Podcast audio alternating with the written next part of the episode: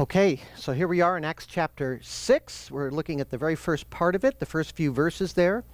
And this is a valuable text for several reasons. Uh, one is this passage, in its sort of germinal form, is really the basis for how church has been organized um, down through the centuries. How, how to get things done while keeping the main thing the main thing, how um, the church came to function the way it does. It's, it's very kind of a key text about that. Very important foundation for how we do church here.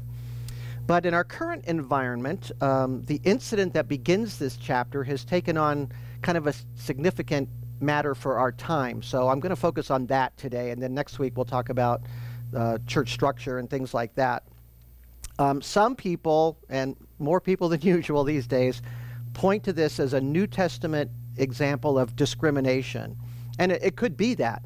Uh, at least there's a complaint of discrimination. So, in a time when there's been so much talk of disparities between various groups in our country and racial tension, which we all know is all over the news and um, kind of promoted in the universities and things like that, it's inevitable that anything so dominant in the culture is going to find its way into the church and become an issue within even the evangelical Bible believing church. So, how to address racial issues in America is a huge and increasingly divisive issue in the church at large. So, handling it biblically and with wisdom it has become a real challenge because there's not only disagreement about the problem itself, there are big disagreements how to even look at the problem. Um, slavery and Jim Crow and things like that from our past were very cut and dried justice issues. At least they are now, looking back. Those are kind of easy ones. But now we have to talk about critical race theory and intersectionality and microaggressions and reparations and education and the SATs and policing and the court system. And so the discussion gets really complicated. There's a lot of things going on. And there's definitely an ideological component that that, that's what we're most concerned with today. And there's even a financial component that's got to be factored into these things. I mean, there's a big business, and lots of money is to be made by people who get paid to bring into corporations or the government or the school systems anti racist consciousness raising. It's usually called diversity training. And of course, everything gets caught up in politics as well, which usually means a lot more heat than light is being shed on a particular subject. So, and I can't solve all of those issues or problems for you. Uh, it would really take weeks to discuss them properly or fairly, but we can talk about how the church has handled these questions in the past, rightly and wrongly, and how the apostles' decisive action provides a good model for us in Acts chapter 6 when issues of discrimination come up. So, for a contemporary a- uh, example for issues in the church, I'm going to focus mainly on the Southern Baptist Convention because it's really big right there right now, and it's um, and then we'll talk about Acts chapter six. The Southern Baptist Convention, I think, is still the largest Protestant denomination in America. It has been for a long, long time, and I think that's still true. And today it's very close to splitting over this issue, actually dividing up. People are leaving the denomination on both sides of this issue because nobody's happy with how things are being handled. That's about, this is like 180 years, 180 years after the first split of the Southern Baptist Convention. Actually, the Southern Baptist Convention came into being in the 1840s when the issue of slaveholding split the National Baptist Fellowship at that particular time. The national organization would not permit slaveholders to become missionaries, and being a slave owner was disqualifying for the mission field. And the South, which was economically dependent on slavery, and slavery was legal there, so they thought that they were being unfairly treated. And that was the seed that led to the split um, over the morality of slavery. So th- there was a Southern Baptist convention, and then there were Northern Baptist and Western Baptist and all this kind of stuff. So um, also, the Methodist Church split along exactly the same lines, and the Presbyterian Church split along those lines. There was a Southern Methodist Church and a Southern Presbyterian Church. I've got in my hand one of my most valuable possessions, something I treasure more than almost anything else I own. And it's a little book, and it was published 160 years ago. So if you look in the front, it was published in 1860. And Methodist circuit riding preachers used to have two books with them. They had the Bible and they had the Methodist Book of Discipline. And this is the Methodist Book of Discipline that was published in 1860. This book was uh, came online one year before the Civil War started. And so the Methodist preachers would go around. The method part of Methodism was making sure everybody was being a good Christian. So they would travel on horseback, and these had to be a little, it doesn't weigh anything. It's a light little book. Everything you need to know about being a minister is in this book for the Methodist Church in those days, and then they'd have their Bibles. So this is it. But I wanted to share something from this. Um, there's a section in here on being a good Christian, and it basically says, It is therefore expected of all who continue therein that they should continue to evidence their desire of salvation first by doing no harm, by avoiding every kind of evil, especially that which is most generally practiced, such as the taking of the name of God in vain, the profaning of the day of the Lord, either by doing ordinary work therein or by buying or selling, drunkenness, buying or selling spirituous liquors or drinking them unless cases of extreme necessity. And then it says, with italics to emphasize it, the buying and selling of men, women, and children with an intention to enslave them. And then it goes on with a long list. So, pretty early on in that list, it's uh, saying if you're a Christian, you cannot be involved in any way in the buying and selling or enslaving of human beings. And then at the back of this book, the very last page before the uh, index, there's a, a section it has a question and answer, and it says, What shall be done for the extirpation of the evil of slavery? Answer We declare that we are as much as ever convinced of the great evil of slavery. We believe that the buying, selling, or holding of human beings to be used as chattels is contrary to the laws of God and nature and inconsistent with the golden rule, and with that rule in our discipline, which requires all who desire to continue among us to do no harm and to avoid evil of every kind. We therefore affectionately admonish all our preachers and people to keep themselves pure from this great evil and to seek its extirpation. That means it's knocking it out of existence by all lawful and Christian means. So, um, that stance split the Methodist Church 20 years before this was published. So, this was obviously a book that was not a Southern Methodist um, discipline book, but a, but the, a northern one or a national one beyond that. So it's amazing that Southern Methodists would split over slavery. Probably more amazing than even the Baptists, because John Wesley, who founded the Methodist Church, he wrote that American slavery was, quote, the vilest that ever saw the sun, unquote. He was a passionate abolitionist. After the Civil War, um, racial issues persisted in dividing the church over segregation and Jim Crow and things like that. And with few exceptions, all too few, Southern white Christianity chose to embrace racial segregation. um, worse than that, they actually created a theology that no one had ever come up with before a theology of segregation, claiming that the Bible teaches that God meant for the races to live apart and be separate and not interact with each other. So now listen, real Christians embraced this theology. Bible believing teachers, seminary professors, competent theologians, and godly Christians in, in many, other, many ways in their life, they accepted that theology. They created and embraced a, a whole set of doctrines that was unknown in church history, all to support a system of oppression that they were trying to maintain. And I've met people that still believe that stuff. There aren't very many around, but I have met them. Uh, they still exist. So there's a warning there for all of us believers. We can be that blind about certain issues um, and be faithful to the Lord in many other areas. We can be willfully that blind to uphold our own prejudices, and we need to be really careful about that. I say willfully because these sins were not ignorance. I just read you there. Um, most Christians regarded slavery as a great evil, a horrible evil. And godly men pointed out the evils of American slavery and the unjust oppression that was going on based on race. That was being pointed out all along. And that those voices were just silenced. They were rejected by Christians in the South. So that history has to be acknowledged.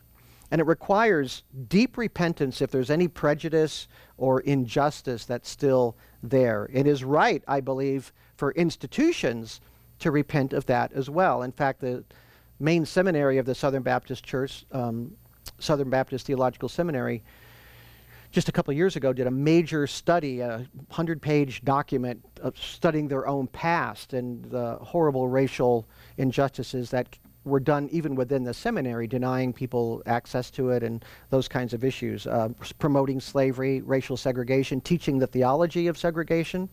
Um, I think it's appropriate for an institution like that to repent of that and say we were wrong in the past.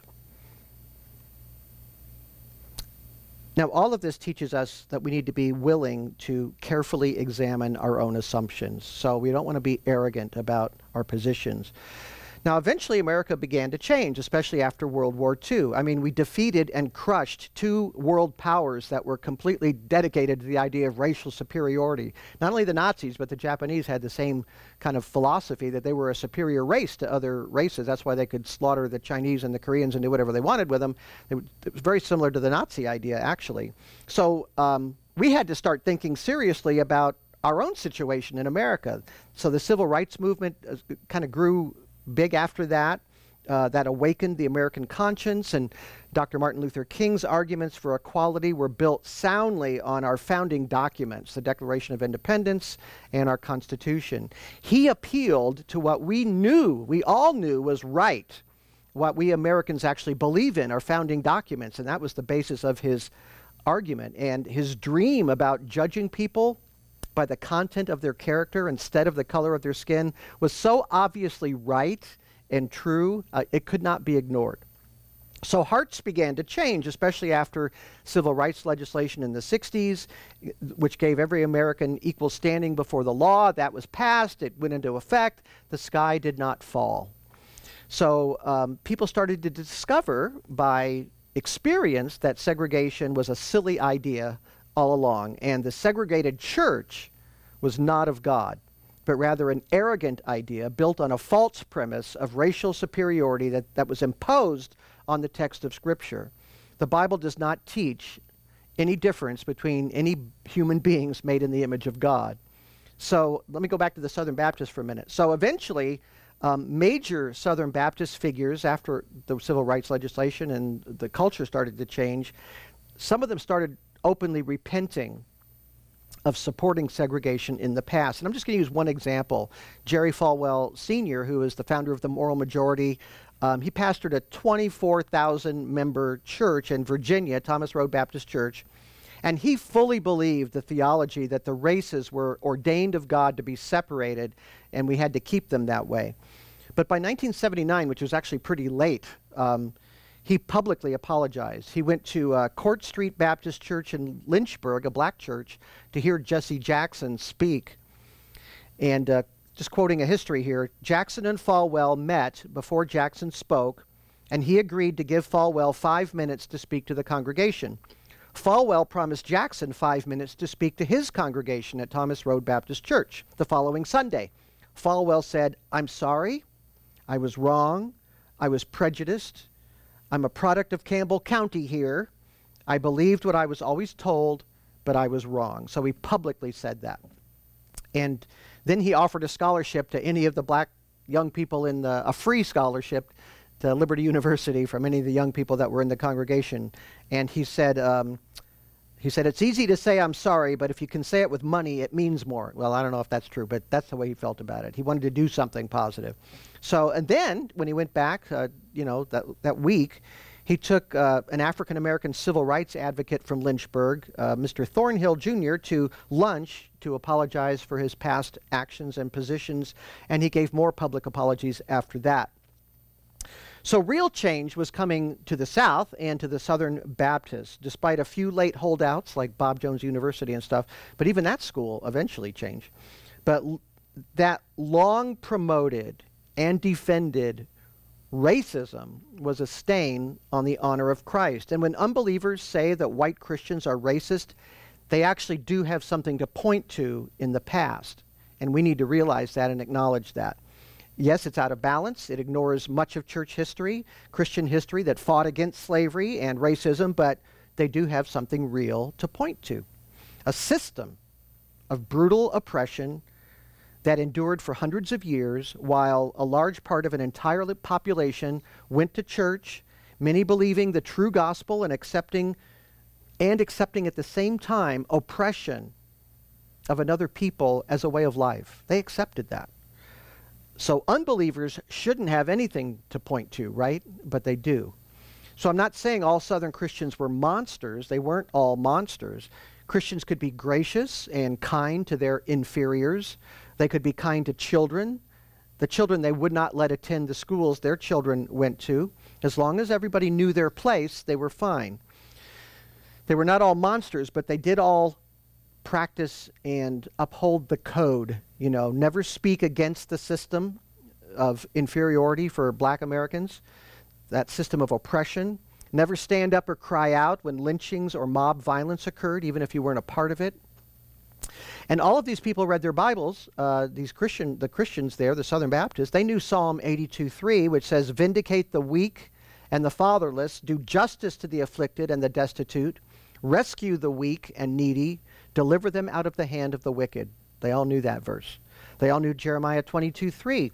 Thus says the Lord, do justice and righteousness, and deliver the one who has been robbed from the power of the oppressor.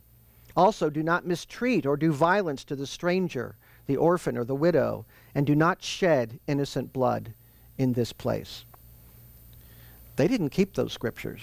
Um, Christians can and have followed the world in doing injustice. That's how twisted our minds can be if we adopt an unbiblical view of the world, even while we accept many things that are, are in Scripture.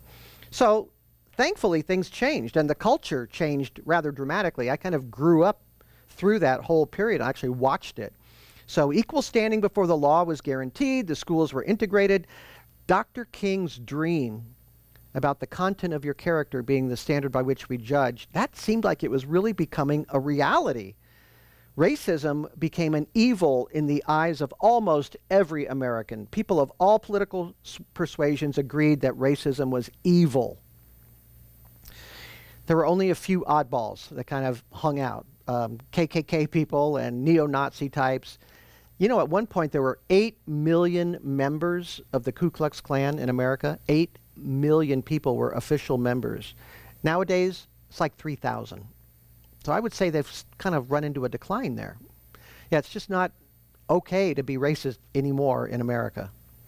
Everybody regards that as something really evil. So over the past 60 years, being a racist has become the worst thing you can be. That's what right people on the right and people on the left all agree that that is a horrible thing. So it's the one thing that will have you turned out of polite society to be a racist. So it's a massive change in our culture. And a black American was elected twice to be the president of the United States, as you know, which says a lot. Then something happened. Something strange. An, a new theory kind of came into play. It was been brewing in academia and it spilled over into the real world. And it's called critical race theory or CRT. It's quite new. Originally in the 1960s, there was something called critical theory, which was a Marxist analysis of culture related to economics. It claimed that all of our beliefs, our religious views, our political opinions, our morals, the standards of society were all molded by the interests of business, capitalism. Critical theory said capitalism shapes everything that we are and it makes us complicit in the oppression of the lower classes. Marxism always sees everything as a conflict between groups. And traditionally, Marxism is about economic groups. So there's different classes and they're at tension and war with each other, and that's where the revolution is going to be born out of all that tension. So you're either in the oppressor class or you're in the oppressed class. You're either a victimizer or you're a victim. That's why in communist countries they can kill millions of people if they belong to a certain class. They don't care if you're a wonderful person or not. If you belong to that class, you're inherently guilty of being an oppressor. So the Russians can slaughter all the kulaks or whatever. It happens over and over again. It happened in China. The entire educated class was killed during the Cultural Revolution and tortured. But so critical race theory came a little later, and it took these ideas and applied these, these ideas that was in critical theory about economics and uh, applied them to race and gender also now all the beliefs, social structures, morals, and policies, according to critical race theory, exist to support whiteness. Or now they would say whiteness, heteronormativity, and masculinity. They would say all everything's bent to support those things, but mainly it's a racial theory. Whiteness, according to critical race theory, is not a skin color, it's a social construct. And everything exists to maintain its position over everyone else. That's what critical race theory teaches. Anyone in this group, this white group, is a racist oppressor, and those in other groups are inherently oppressed. And that's why this is often called cultural Marxism. And I, people say, don't call people Marxists, but actually that's exactly what it is. It is cultural Marxism. Then what happened in our culture in America uh, with the Trayvon, Trayvon Martin case and then the Michael Brown case, Black Lives Matter came into prominence. Two of the founding members of Black Lives Matter, there's three, there's two of them, uh, Patrisse Cullors and Alicia Garza, are avowed Marxists. Uh, Cullors said on video, she said, We do have an ideological frame for this movement. Myself and Alicia, in particular, are trained organizers. We are trained Marxists. That's what she said. A trained Marxist. Now, it's one thing to be a Marxist, but a trained Marxist knows how, has been trained to pit groups against each other. But through critical race theory, um, they're doing it with race, because typically it would be by class. But this is a, a, racial thing. So there's the oppressors and there's the oppressed. There's race against race. That's the idea. The Marxist thread is really clear in a book by Ibram X. Kendi, who there's two really popular books that are big bestsellers in America. One's called White Fragility, but he wrote a book called How to Be an Anti-Racist. It's it's the most popular book after White Fragility that's being sold right now. Kendi is a history professor and the founding director of the Boston University Center for Anti-Racist Research. And he says this in the book. It is impossible to know racism without understanding its intersection with capitalism. Capitalism and racism are conjoined twins. Anti-racist policies cannot eliminate class racism without anti-capitalist policies.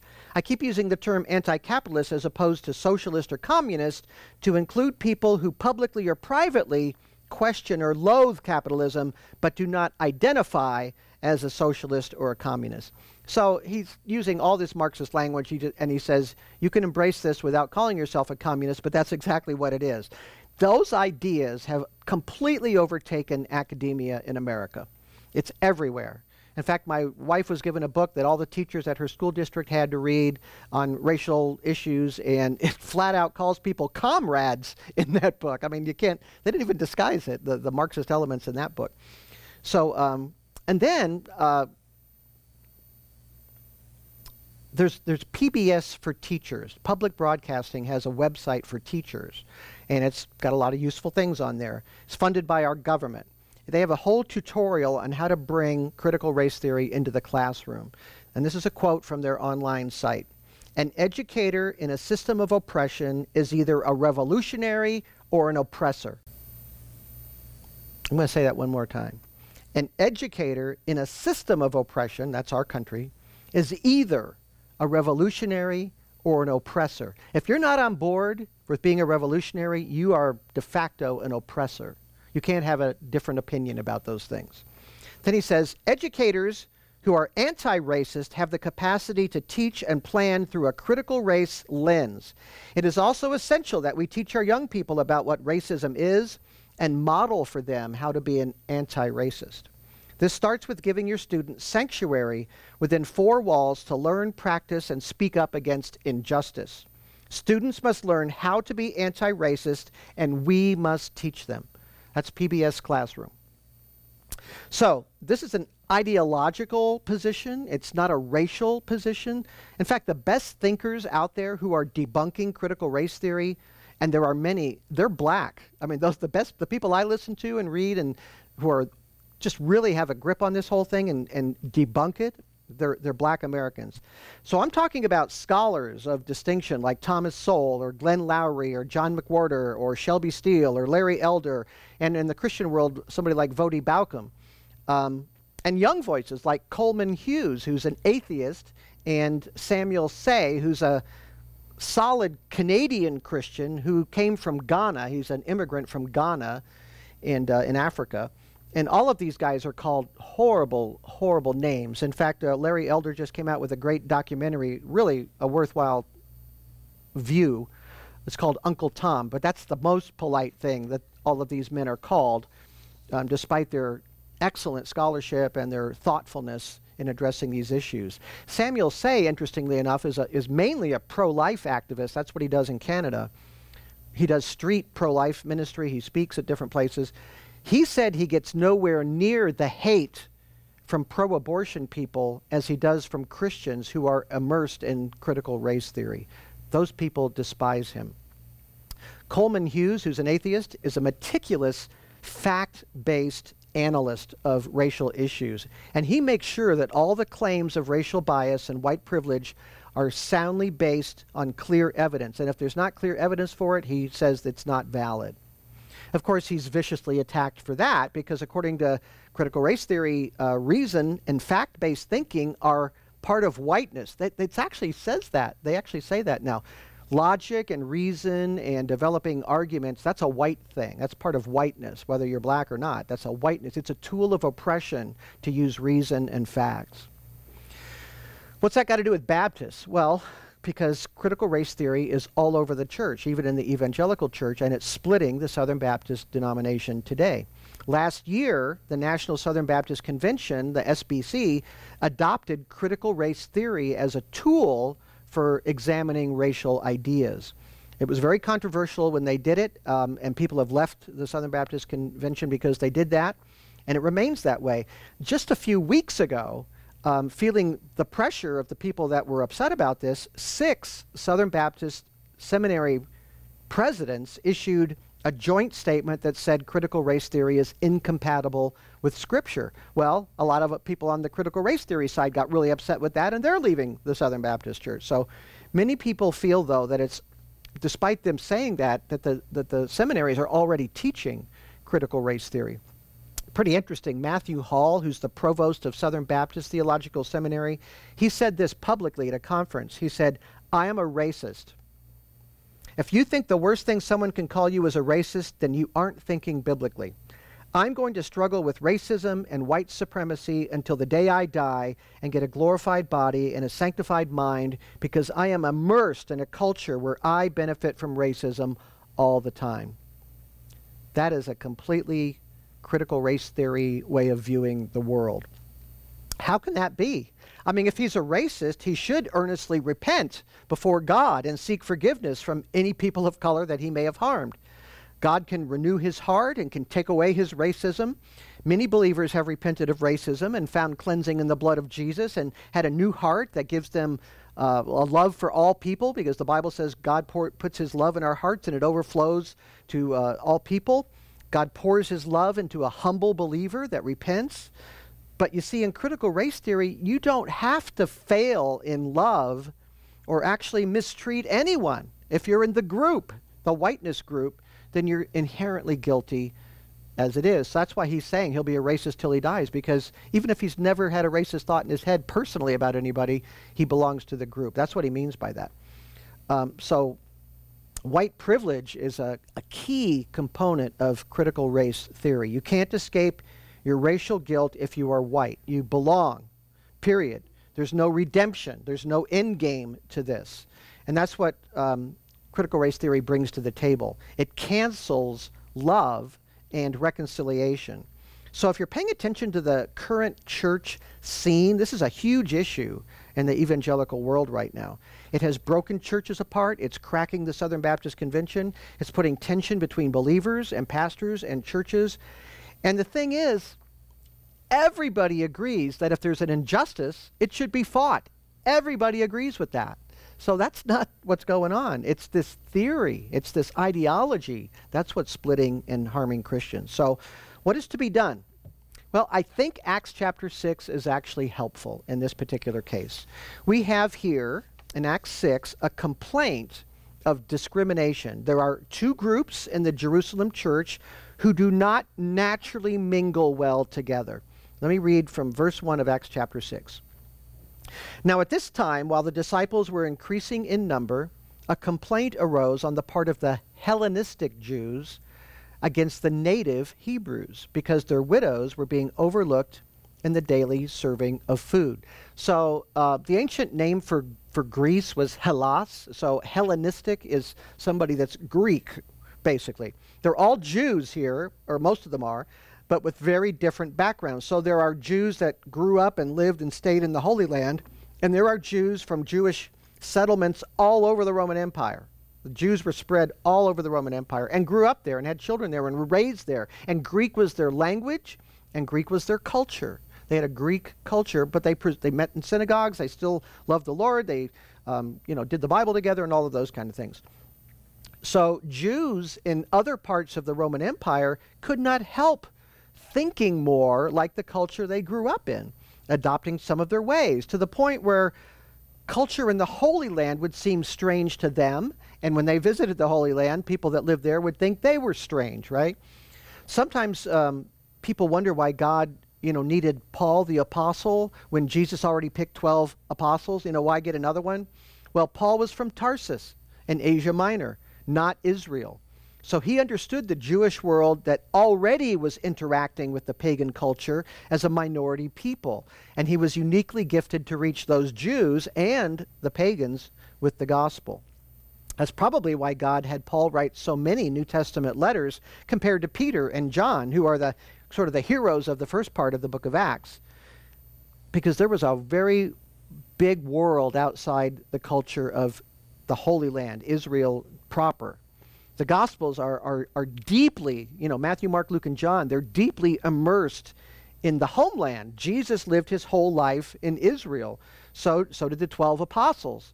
And that is the culture of the Gospels. You, you can read the Gospels, they're very different than what we're going to be coming to in the book of Acts. Paul's letters are for the wider world. That was his mission field. So you may recall that Jews from the Holy Land, if they traveled outside when they came home and they reached the border of the Holy Land, they would shake all the Gentile dust off their coats at the border so as not to defile God's land. Well, many, many Jews lived in Gentile dust all their lives. That's what they, that was their world.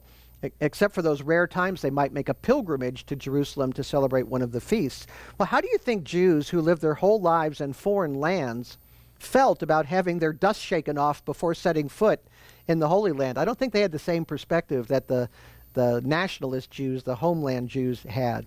In all places, look, I've seen this my whole life. In all places, all countries, all cultures, people who are different are talked about, whether it's tribal or class or anything like that. They're, um, they're talked about, they're considered strange, they're not like us, that kind of talk, you know. Made fun of a little bit if, if they're, you know, good natured people, they don't hate people, they just mock them and kind of tease about them and things like that. That's human nature for groups like that to kind of see each other as strange and different.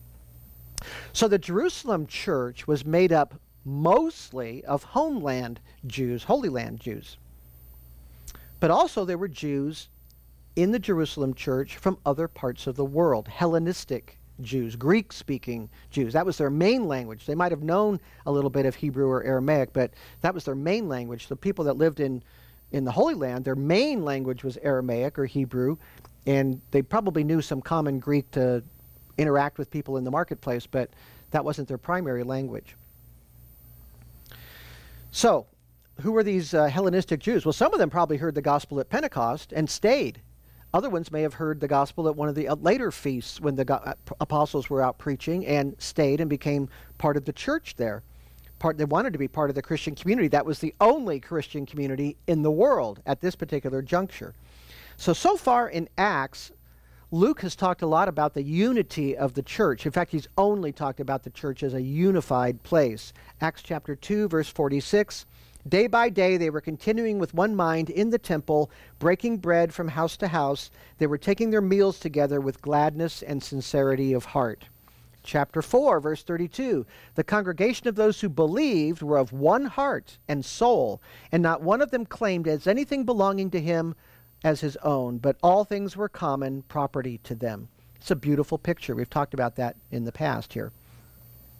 But here in Acts 6, we see an issue that shows a potential rift happening in that unity. So the apostles are overseeing these funds that are brought to make sure the poor were taken care of, and plainly, part of that care was a widow's ministry. A, a widow without grown male children would have been extremely economically disadvantaged. She would have relied on um, either synagogue or temple uh, assistance uh, for food and things like that. Well, the church took care of their own widows. They had a ministry to do that. The church was happy to support by having a list of ladies who received food allotments on a regular basis. Daily is the word that's actually used here. But there's a complaint that's made to the apostles that some of the widows have been overlooked. And it just so happens they were all Hellenistic ladies, Greek speaking, Greek culture ladies. So it doesn't appear to be an individual overlooked person, but those from a certain group, a group that native Judeans already sort of saw as different. So, what do the apostles do? That's what we want to look at. What do they do? Do they get defensive? Do they say, there's not any problem? I don't know what you're talking about. Do they say, hey, you know, you Hellenists, you don't really belong here anyway. I mean, if you're going to make trouble, why don't you start a church of your own somewhere else? They don't do that. What do they do? They immediately attack the problem. Verse 2. So the twelve summoned the congregation of the disciples and said, It is not desirable for us to neglect the word of God in order to serve tables. Therefore, brethren, select among, from among you seven men of good reputation, full of the Spirit and of wisdom, whom we may put in charge of this task. But we will devote ourselves to prayer and the ministry of the word. So, first, they realize that they haven't done a very good job. They're actually honest about that. Um, they examine their part in this. And They say, you know what, we've kind of blown this. We've been stretching ourselves too thin. We haven't really kept up with who we should be paying attention to. And it, in fact, it was that failure that leads to the, the first plan to further develop church governance. And that's what we'll talk about next week. So, although it's a bit embarrassing that some widows were neglected, the apostles bring the situation to the whole church right away. They deal with it immediately, they're going to address it. So they've decided to delegate this responsibility. To whom? Who's going to care for these widows? Well, let's find some people that have nothing better to do. No, that's not what they do. They don't pick the weakest link. They don't devolve to bureaucrats and just find somebody that's just going to punch paper and keep the thing going.